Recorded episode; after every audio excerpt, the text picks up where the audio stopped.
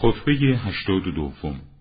خطبه است از آن حضرت سلام الله علیه در سرزنش دنیا.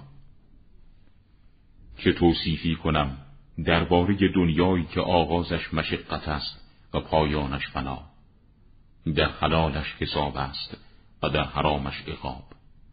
هر کس در این دنیا احساس بینیازی کند گمراه و مفتون گردد و اگر مبتلا به فقر شود اندوهگین گردد.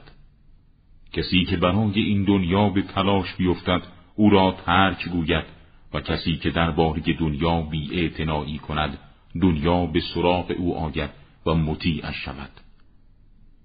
کسی که از این دنیا وسیله بینایی جوید او را بینا سازد و کسی که در او بنگرد و خیره شود نابینایش نماید.